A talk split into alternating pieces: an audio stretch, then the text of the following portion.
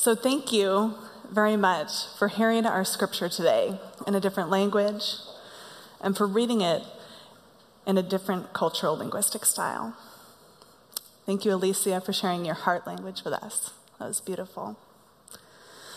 I wanted to contextualize just a bit the language you saw on the right. That was from the First Nations version of the New Testament, which I was introduced to this week by the Bethany teaching team. This is a thought by thought translation of the New Testament, retelling the scriptures in an attempt to follow the tradition of oral storytelling uh, in indigenous culture. It's a gift to both First Nations cultures and to the entire sacred family. And I think it really beautifully captured our story today. As we soak in a new reading of a familiar story, I hope that you can observe maybe what happened in your body during that reading. Reflect on those feelings. We had different language spoken, we had different words or names for God, Israel, Joel. Take a moment and reflect. How did that feel? Let's sit with that feeling, whether it was curiosity, delight, discomfort, peace, questioning, or maybe even distraction. So let's take a moment to pray now, to root ourselves in Christ as we invite the Holy Spirit to speak to us today. Lord, thank you so much for the story of Pentecost and um, for all that you have for us to learn. I pray that we will be able to hear from your Spirit today. Amen. So, today we get to look at the idea of unity in diversity. Very different people drawn together around the very same Jesus. At Bethany, our Ministry of Racial Justice and Reconciliation organizes our work at the church around three priorities. First, creating a cohesive Bethany wide discipleship movement. Second, actively dismantling racism and pursuing justice. And third, embodying the diversity of God's kingdom. So we'll be looking specifically at that last third priority today. How do we faithfully embody our own racial and ethnic identities in togetherness, centering Christ? Silas set us up last week as we looked at the Revelation 7 vision of God's multifaceted, multi ethnic kingdom, praising God together in heaven. This is our vision looking forward. So I want to work backward from there today as we look at Pentecost. In our story today, we have participants, and then we also have folks who view the miracle as if from the outside looking in. So, our framing question today is how do we move from that place, being on the outside looking in, when we're talking about the miracle of God's multifaceted and multi ethnic kingdom, to a place of responding to the Spirit as we're called to unity together? So, let's get started a few things to notice about Pentecost. First of all, this is my very least favorite story to tell in Sunday school. Not my favorite, I see it on the curriculum and I'm really discouraged, and I'll tell you why. Everyone gets so distracted by the fire. I hear the kids afterwards in the hallway, Mommy, today we heard again about when the man's heads catch fire. Um, so it feels a little discouraging as a Sunday school teacher that that's where we get stuck.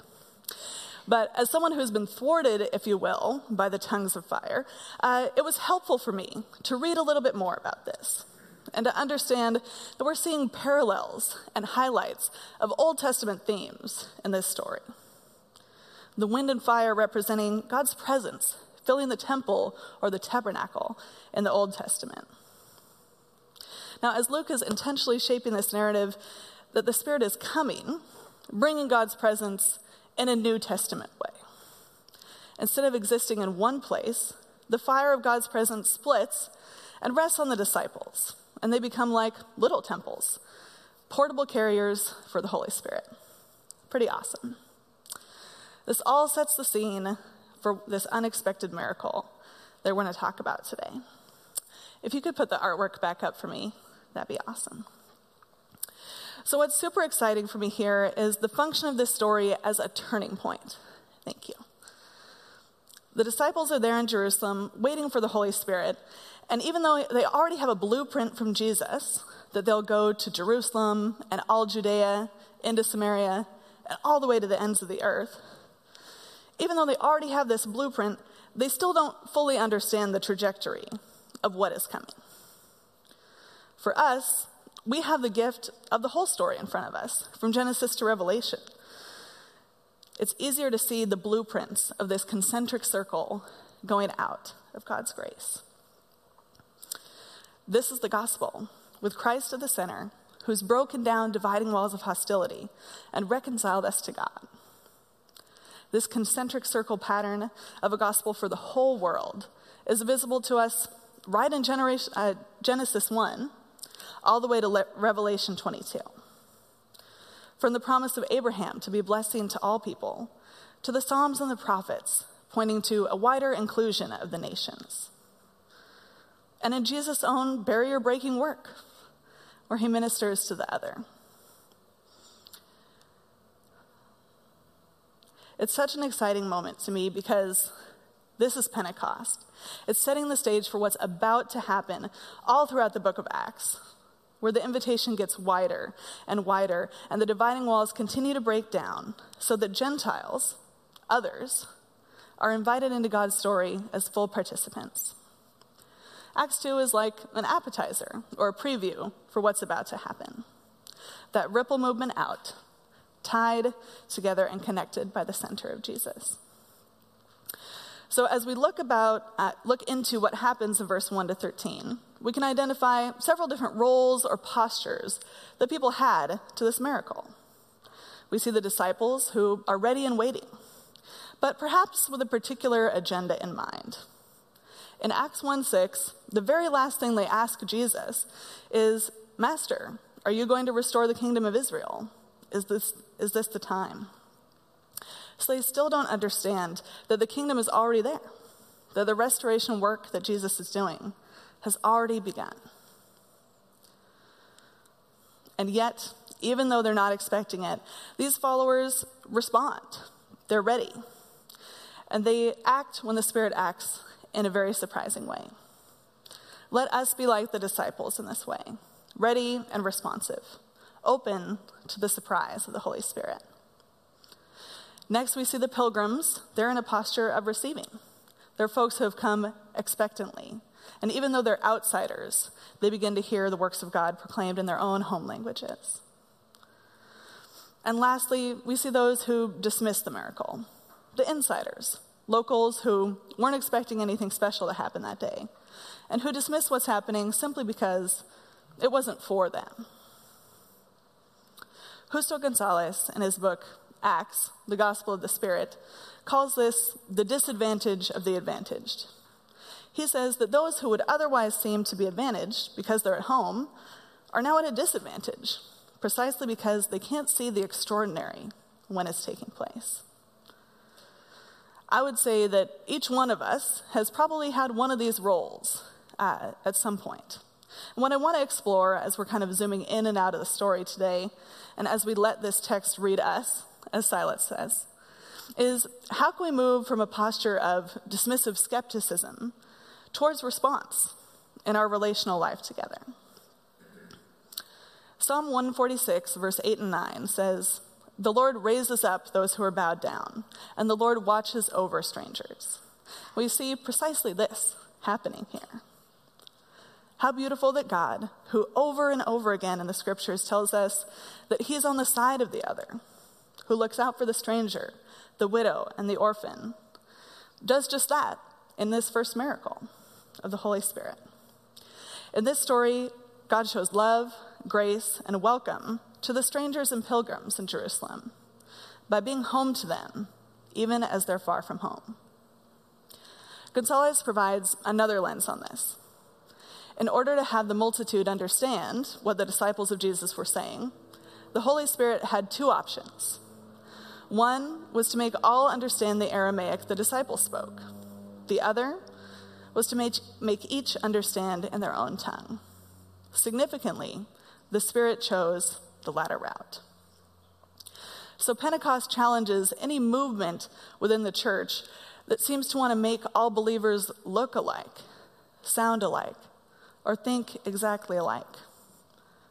Because faithfully following the Spirit's leading involves translation. Gonzalez reminds us that the Holy Spirit was the first translator of the gospel. So we see that the Spirit leads here to unity in diversity. And it's worth noting that this coming together in Acts 2 wouldn't be possible without the work of the Holy Spirit.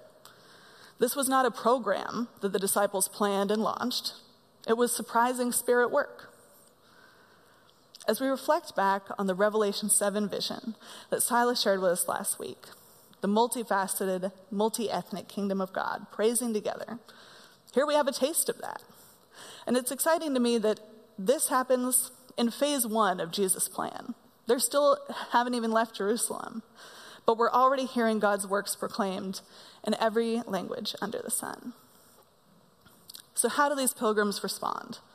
This is unexpected and surprising. Willie James Jennings discusses the response of the pilgrims and the disciples in his commentary on the book of Acts. Jennings says that the pilgrims are asking the right question What does this mean? And maybe deeper, what is God doing here and now? Because God's doing something significant indeed. God is revealing his Holy Spirit plan to his disciples. His love is beginning to move out. Jennings says this is love that cannot be tamed, controlled, or planned. And once unleashed, it will drive the disciples forward into the world and drive a question into their lives Where is the Holy Spirit taking us, and into whose lives? I love these three questions, and I believe that these questions and questions like them can be useful in interrupting our own skepticism. Here, Peter addresses not only the confused pilgrims, but the skeptical locals with a passionate declaration of the gospel. And it's amazing to me that 50 days ago, this man denied Jesus three times. The passage from Joel that Peter uses is described as a leveling passage. In Luke bringing this quote into Peter's speech, we see two things.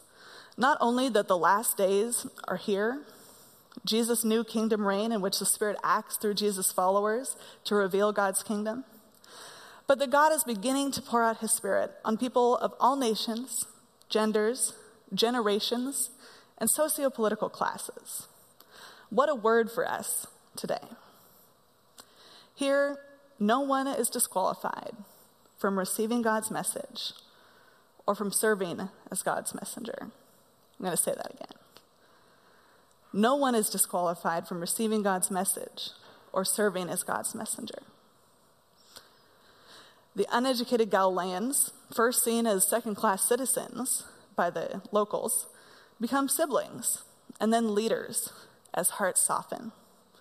The Spirit works among those present to move on hearts, and through this miraculous and surprising outpouring of God's Spirit, a new family is born, united in Christ and yet diverse in very many ways. It's interesting, I think this early church section in Acts 2 42 to 47 is often treated as a standalone passage. You read just that to think about what a church maybe is supposed to be like. But the way that's presented, uh, you miss the diverse ethnic makeup of this group. You might miss the context that tells us how different these folks are. Many pilgrims coming together to form a new family. And they prayed together, they worshiped together, they shared life with one another, and they came together around the same sacred ground of communion. So now that we've taken a look at the result of the Spirit's work, which is a thriving and diverse church family, I want to return to the idea of different postures with which we might view at times God's Holy Spirit work. Participants, recipients, and dismissive skeptics. I think when it comes to topics of racial justice and reconciliation, especially at times in the church, uh, we can be tempted to play that role of skeptics most of the time. Maybe you're um, feeling like you're having these conversations all the time. They're coming up, and you're tempted to put up your guard, or you just want to shut down. These conversations might feel unproductive, frustrating, or even harmful. Maybe they feel circular and hopeless. Maybe they feel overwhelming. So we can tend to put up walls when it comes to these conversations in an effort to protect ourselves. So, thank you. You came today. Maybe you didn't know, but you just still came. You stayed with the conversation. Thanks for being here. What we see in Acts is the Spirit working to bring people together, which is a Joel described spirit that doesn't discriminate between ethnicities or pigmentation or age or gender or class. And as I think on this, I'm drawn to ask what might have happened for one of the skeptics in this story to change their heart, to engage this miracle that was happening. First, I believe that the skeptics were disarmed by connection. The quotations from Joel and the Psalms uh, connected the spirit work that was happening with what they already knew about God. When we are open to the possibility of connection, we can begin to move from skepticism to response. Second, humility and vulnerability were needed, accepting that they didn't understand the miracle, and in fact, the miracle wasn't even really for them, would have taken some humility. In this case, many were able to receive Peter's words. Verse 37 says, they were cut to the heart. When we're willing to hold our own assumptions with open hands, or to be vulnerable with one another, we can begin to move from skepticism to response. The result in our story for those who choose to respond is transformation. And we see in Acts 2 that transformation happens together in relationship. Silas told us last week that to participate in the life of God is to participate in relationships. We see that the Holy Spirit moves these believers together. In the same way, let us be moved together. So, I want to take a moment to share a pair of stories with you about my own experiences as a skeptic. About 20 years ago, Austin and I were on a mission trip to Alamos in central Mexico. And we went down to do some kids' programs at an orphanage down there, uh, which was a blast and exhausting and scary and a lot of things. Uh, but we had a lot of fun going down doing this orphanage work. In the evenings, we would pile into our church vans and go out into the villages surrounding where we were at uh, with the missionary who was the pastor there. He ran Bible studies all over town. And on one particular evening, we visited a woman who welcomed us warmly into her home and began to lead a Bible study. I remember being so impressed by this woman. She had such a heart for God. She was so hungry. It was like she wanted to eat her Bible. She was so desperate for more of Jesus. And I was amazed by her, especially as a woman wanting to lead in her village. I thought I had such a strong connection to the faith that she was showing. And I'll contrast that to another village we visited. On this day, we were playing tourists. We did a hike, and then we were shown to a church in that area, which was famous. It was about 350 years old. And it was famous because of a miracle that had happened hundreds of years ago, as they say, that La Virgen Valvanera, the Virgin Mary, had appeared in a vision and tears that she wept had planted a, this cactus that infamously grew out of the side of the wall.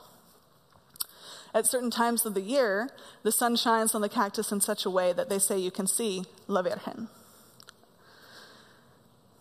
This time, I felt disconnection. I felt concern. I began to feel a sense of oppression over the place.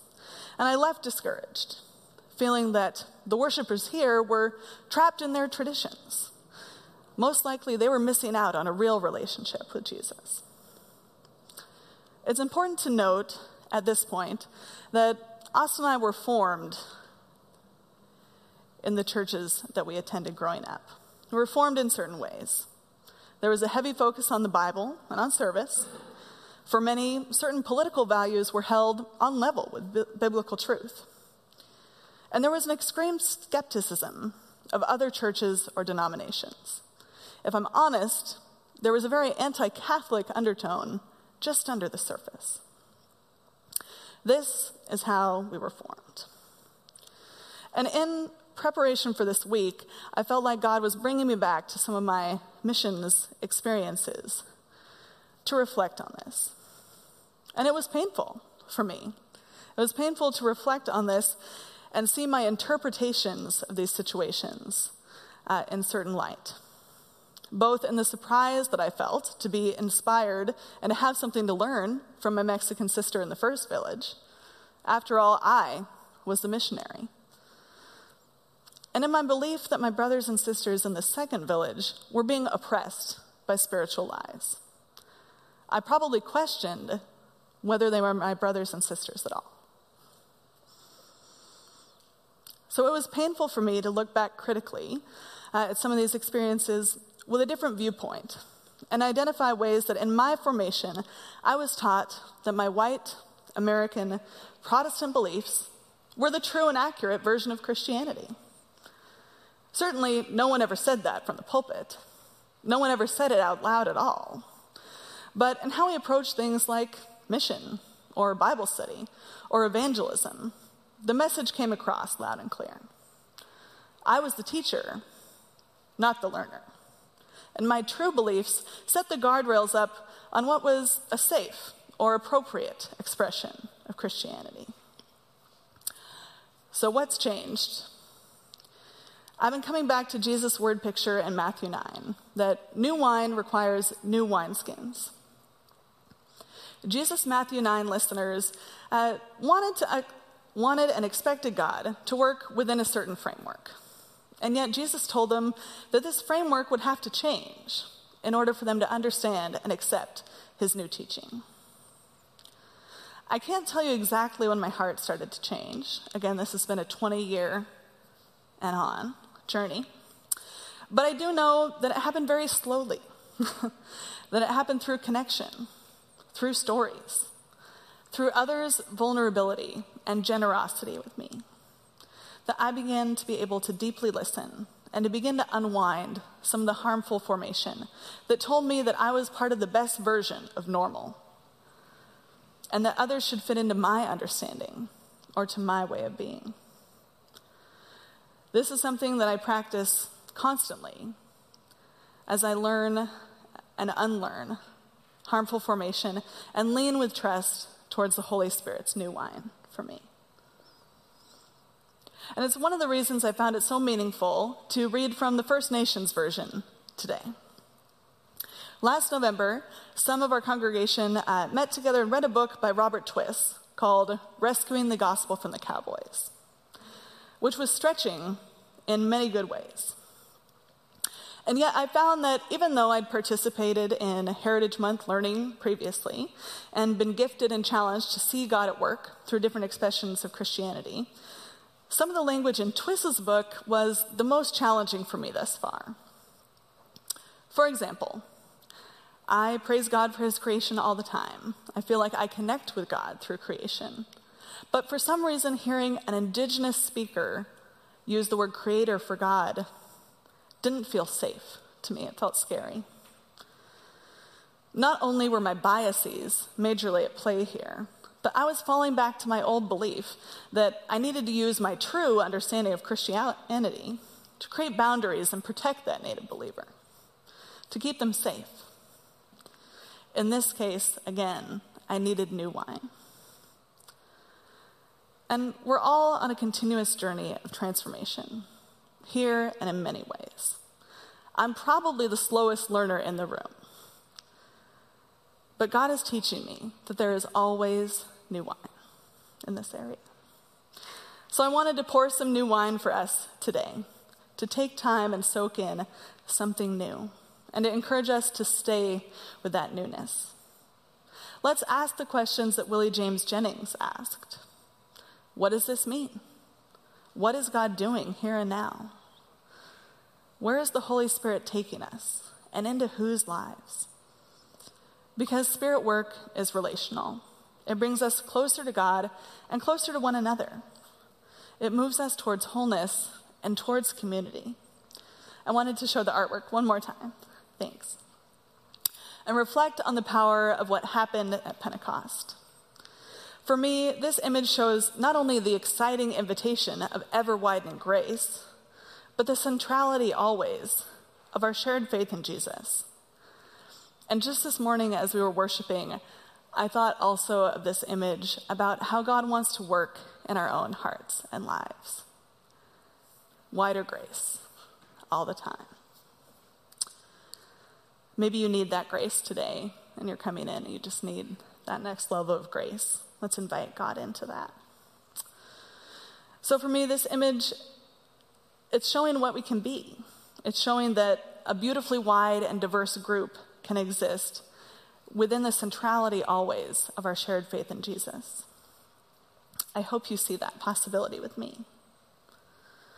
As we seek intentionally to build connection, uh, let us use the same models that the early church used common ground of shared life together, praying together, worshiping together, remembering Jesus through communion together. Not today, sorry, in a couple weeks.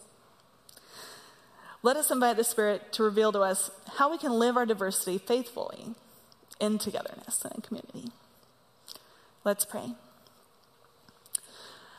Lord, thank you so much for the story of Pentecost. And um, I just want to thank you for time to reflect back on these experiences. Thank you for teaching me, Lord. Thank you for not giving up on us when sometimes we beg you to stop with the new wine. Thank you for your consistency and your love. And I pray for our own community here that we would be knit together in togetherness, as it says in Colossians, that you would unite us around you, and that we would learn and see more of you in one another. Amen.